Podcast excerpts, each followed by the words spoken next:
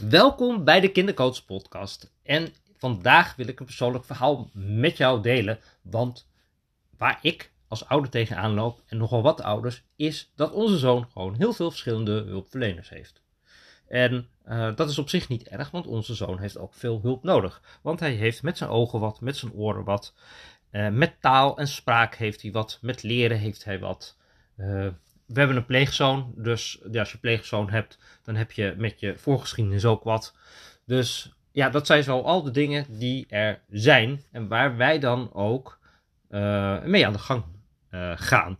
En dat is natuurlijk ook heel fijn, want zonder hulp redt hij het ook gewoon niet op school. Dus hij heeft ook echt hulp nodig. Alleen het aanzwengelen van hulp, ja, dat vergt natuurlijk van ons als ouder een enorme tijdsinvestering, een lange adem en natuurlijk ook van onze zoon ook een enorme inzet. En soms moeten wij ook wel echt onze zoon beschermen tegen wat er allemaal gevraagd wordt aan hem. Wat er allemaal te doen is. Nou, in ieder geval, ik had je natuurlijk al een keer eerder in deze podcast verteld dat onze zoon heeft nu dyslexie. Nou, daar is een enorm traject aan vooraf gegaan. Laten we zeggen, ze hebben mazzel gehad, want we hebben het binnen een half jaar hebben we het gered. En we staan nu natuurlijk dan op de wachtlijst, want zo gaat het dan. Maar in ieder geval, binnen een half jaar hebben wij gewoon het hele traject doorgelopen. En ik kan je vertellen dat daar uren in zitten van, ik denk dat wij er denk ik al 10 tot 15 uur mee bezig zijn geweest om de formulieren in te vullen. Dat hebben we gedaan. Gelukkig, de IB'er, die heeft er ook denk ik 15 uur minimaal in gestoken. En daarbij hebben wij met het zorgteam ook nog een keer 6 gesprekken of zo gehad vooraf, voordat we dit besluit konden nemen. In totaal denk ik enorme hoeveelheid hulp. Dat is altijd zonde, denk ik altijd, want hoe mooi zou het zijn als al deze hulp, al deze tijd van mensen, al die kosten die gemaakt zouden zijn, als die dan helemaal zo aan ons kind gegeven zouden zijn. Want die heeft namelijk niks op dit moment. Nou ja, dat klopt ook niet helemaal. Wat heel tof is, is dat ze vanuit school hebben ze gewoon eigenlijk alle extra middelen bij elkaar geraapt om hem te helpen in de overgangsfase. En er is ook nog uiteindelijk zelfs een klein arrangementje uitgekomen om hem ook te helpen. Dus zo al met al is er ook nog wel wat hulp naar hem toe gegaan. En nou ja, er is natuurlijk ook, zijn er onderzoeken gedaan. Dat is natuurlijk ook fijn. Want daarmee hebben we ook dingen allemaal uitgesloten. Maar goed, dus nu hebben we dus ook weer te maken met iemand van school uit het arrangement. Maar diegene heeft dan weer niet het verslag gelezen van de RID, van de dyslexie. En wat je dus dan krijgt, is dat wij dus opdrachten thuis krijgen die eigenlijk veel te moeilijk zijn. Nou, daar kun je natuurlijk boos om worden. Denken van, nou, dan moet je dus als ouder dus heel erg gaan nadenken. Want als wij deze opdrachten gaan doen, gaan wij onze zoon heel erg frustreren. Dus dat kunnen we dus niet doen. En tegelijkertijd is het natuurlijk fijn, want dat is de volgende, worden we natuurlijk als ouders ook gevraagd van, ja, jullie moeten wel meewerken. Nou, dat doen we ook. Want wij hebben een heel mooi appje vanuit het dyslexie-traject gekregen, waarbij onze zoon al die klanken helemaal stap voor stap vanuit de basis helemaal gaat leren. Vindt hij niet heel superleuk om te doen. Is wel een hele leuke app, maar ja, hij heeft ook door van, ja, dit zit precies op het stuk wat ik heel moeilijk vind. En dan hebben ze hem superleuk met een appje en waar je met je vinger kan swipen en dingen. En nou, echt wel heel tof, maar ja, uiteindelijk komt het er toch ook op neer dat je dus elke keer de precies die letters moet gaan noemen die je zo vervelend vindt. Nou, enorme herhaling ook nog eens een keer en dat helpt wel, want daarmee zet hij ook echt stappen en we zien ook dat hij daarop vooruit gaat. Alleen, dan krijgen we dus een hele tekst, enorm groot, dat we denken, ja, dat gaat hij dus echt niet redden. En die is dan wel geoefend en op school. En denken van, ja, weet je, is die helemaal kapot hier zo? Hebben we in de ochtend voor school nog die letters gedaan? Moeten we in plaats van buitenspelen dit gaan doen? En wanneer komt onze zoon dan tot rust? Ja, je kan hem toch niet heel de tijd maar lopen pijnigen met de dingen die hij moeilijk vindt. Dus die manier werkt niet. Dus nou, zo ga je dan weer in gesprek en dan zeg je van dit en dat niet. Van wat zijn je doelen? Weet je, dan gaan we gewoon vragen aan hun van nou, wat zijn de doelen die geleerd moeten worden? Zeg maar van wat is het doel met de tekst? En dan gaan wij wel even een middel zoeken wat niet zo frustrerend is. Want het is natuurlijk wel weer mooi om samen te werken. Want natuurlijk werkt het veel beter als deze juf met haar kennis en expertise. Die denkt dit is nu nodig om te leren. Als we daarin samenwerken. Wat ook interessant is, is dat de leerkracht en deze persoon die notabene op school is niet met elkaar samenwerken. Dus hetgeen wat in de klas gedaan wordt, wordt dus niet doorgetrokken naar de klas. Nou, dat is super bijzonder eigenlijk, hè? Want je zou zeggen, maak een driehoek. Want als je namelijk een driehoek maakt, in de klas doe je iets en je doet het in de extra hulp ook nog een keer herhalen. En je brengt het daarna mee naar huis. Dan ga je meters maken. Maar als je dat dus allemaal op verschillende vlakken doet, ja, dan gaat onze zoon het namelijk niet leren. Maar het gaat hem wel heel erg belasten. Nou, dus dat is dan zo, ja. En ik ga altijd, weet je, als ik met kinderen werk, dan ga ik dus ook zitten uitpellen van, ja, wat voor hulp krijgen kinderen allemaal? En binnen het schommelschappenwerk kan ik namelijk heel makkelijk al die mensen allemaal op dezelfde lijn krijgen. Dat is echt heel fijn van in een school werken. Omdat ik dan gewoon ga kijken, ja, wat is het dan allemaal? Of als ouders 86 hulpverleners hebben. En soms is het ook, zeker als het bijvoorbeeld met de medische vragen, dat ik ouders help om alles op één plek te centreren. Zodat al die mensen zich in huis allemaal alweer in één gebouw zitten. Soms kan dat. Ja, dan wordt het ook veel simpeler. Nou ja, en wij hebben natuurlijk ook nog Pento, want hij heeft ook een gehoorapparaat, dus dat gaat daarvan uit. En dan hebben we beter horen ook die dat weer helpt. Nou, en dat zijn allemaal ook weer mensen die onze zoon ook weer af en toe even moeten zien, moet begeleiden, moet afgestemd worden. En nou, dat loopt op zich wel, maar ook dat zijn best wel intensieve trajecten ook zo, hè. Nou.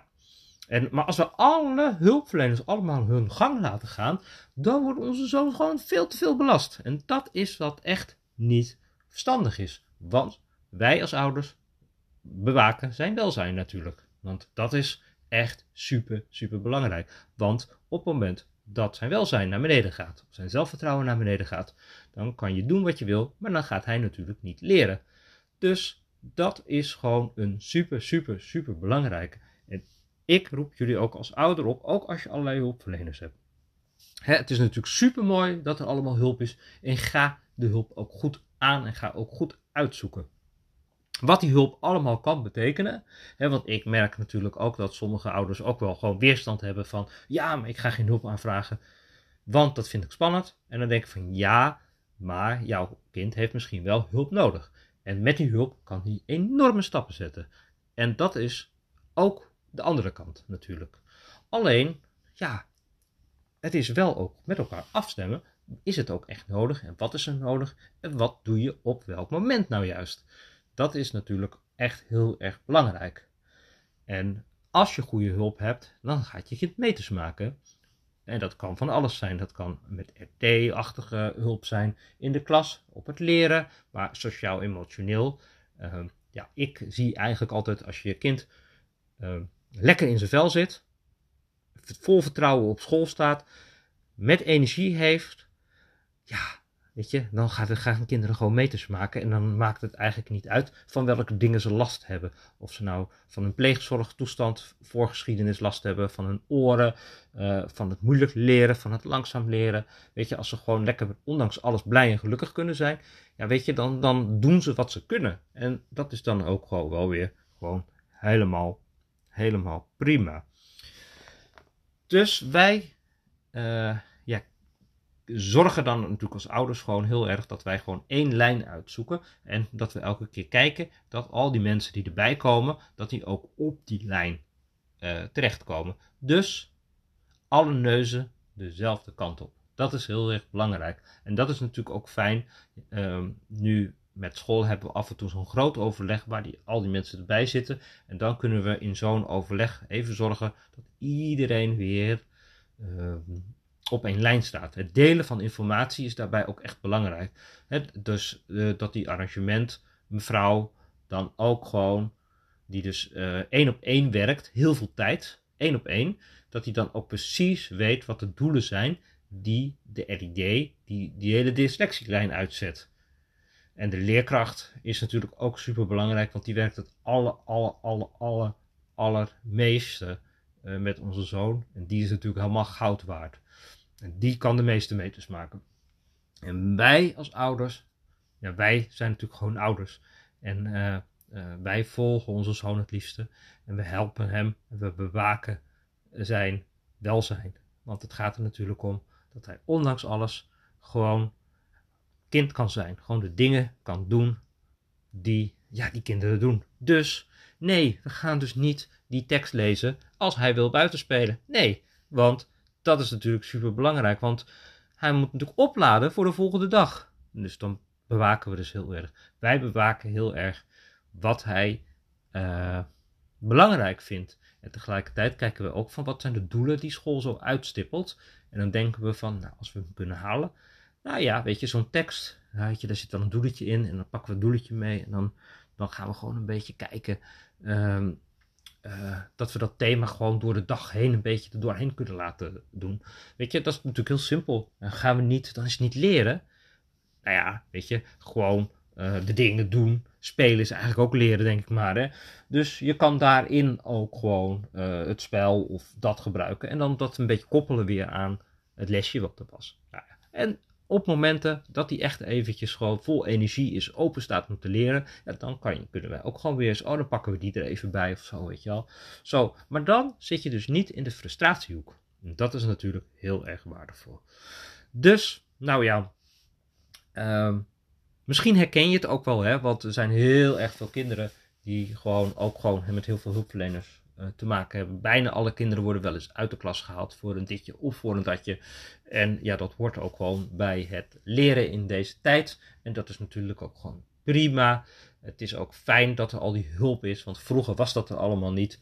En ja, weet je, als je helemaal geen hulp krijgt, dan blijf je in die frustratie hangen. Dan wordt school echt ook helemaal geen fijne tijd.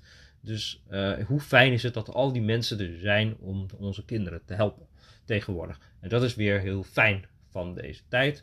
En tegelijkertijd is het dus heel erg belangrijk om al die neuzen dezelfde kant op te gaan.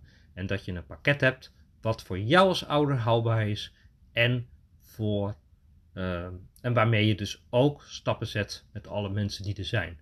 En dat is soms een beetje afstemmen. Nou, dan zijn we zo gekomen aan het einde van deze podcast. En dan hoop ik dat je deze podcast waardevol vond. Dan kan je natuurlijk altijd even abonneren. Denk jij van, ja, ik heb eigenlijk ook hulp nodig om eens een plannetje te maken. Want ik heb zo'n berg met hulpverleners en ik weet eigenlijk niet wie wat doet. En het is één grote chaos. Maak dan gewoon even een afspraak, want dan ga ik met jou helpen. He, als kindercoach kan ik ook bij jou op school komen. Kan ik ook gesprekken op school voeren met de mensen. Ja, dan moeten we gewoon, maak daar een belafspraak over. En dan doe ik eigenlijk wat nodig is voor jou en voor jouw kind. Wil je dat? Stuur mij even een berichtje. Of kijk even op mijn website. En dan kan je ook gewoon even een afspraakpagina erbij pakken. En dan maak je gewoon eventjes een gratis consult aan. Helemaal prima. Dan wens ik jou een hele fijne dag. En dan zie ik jou bij de volgende podcast.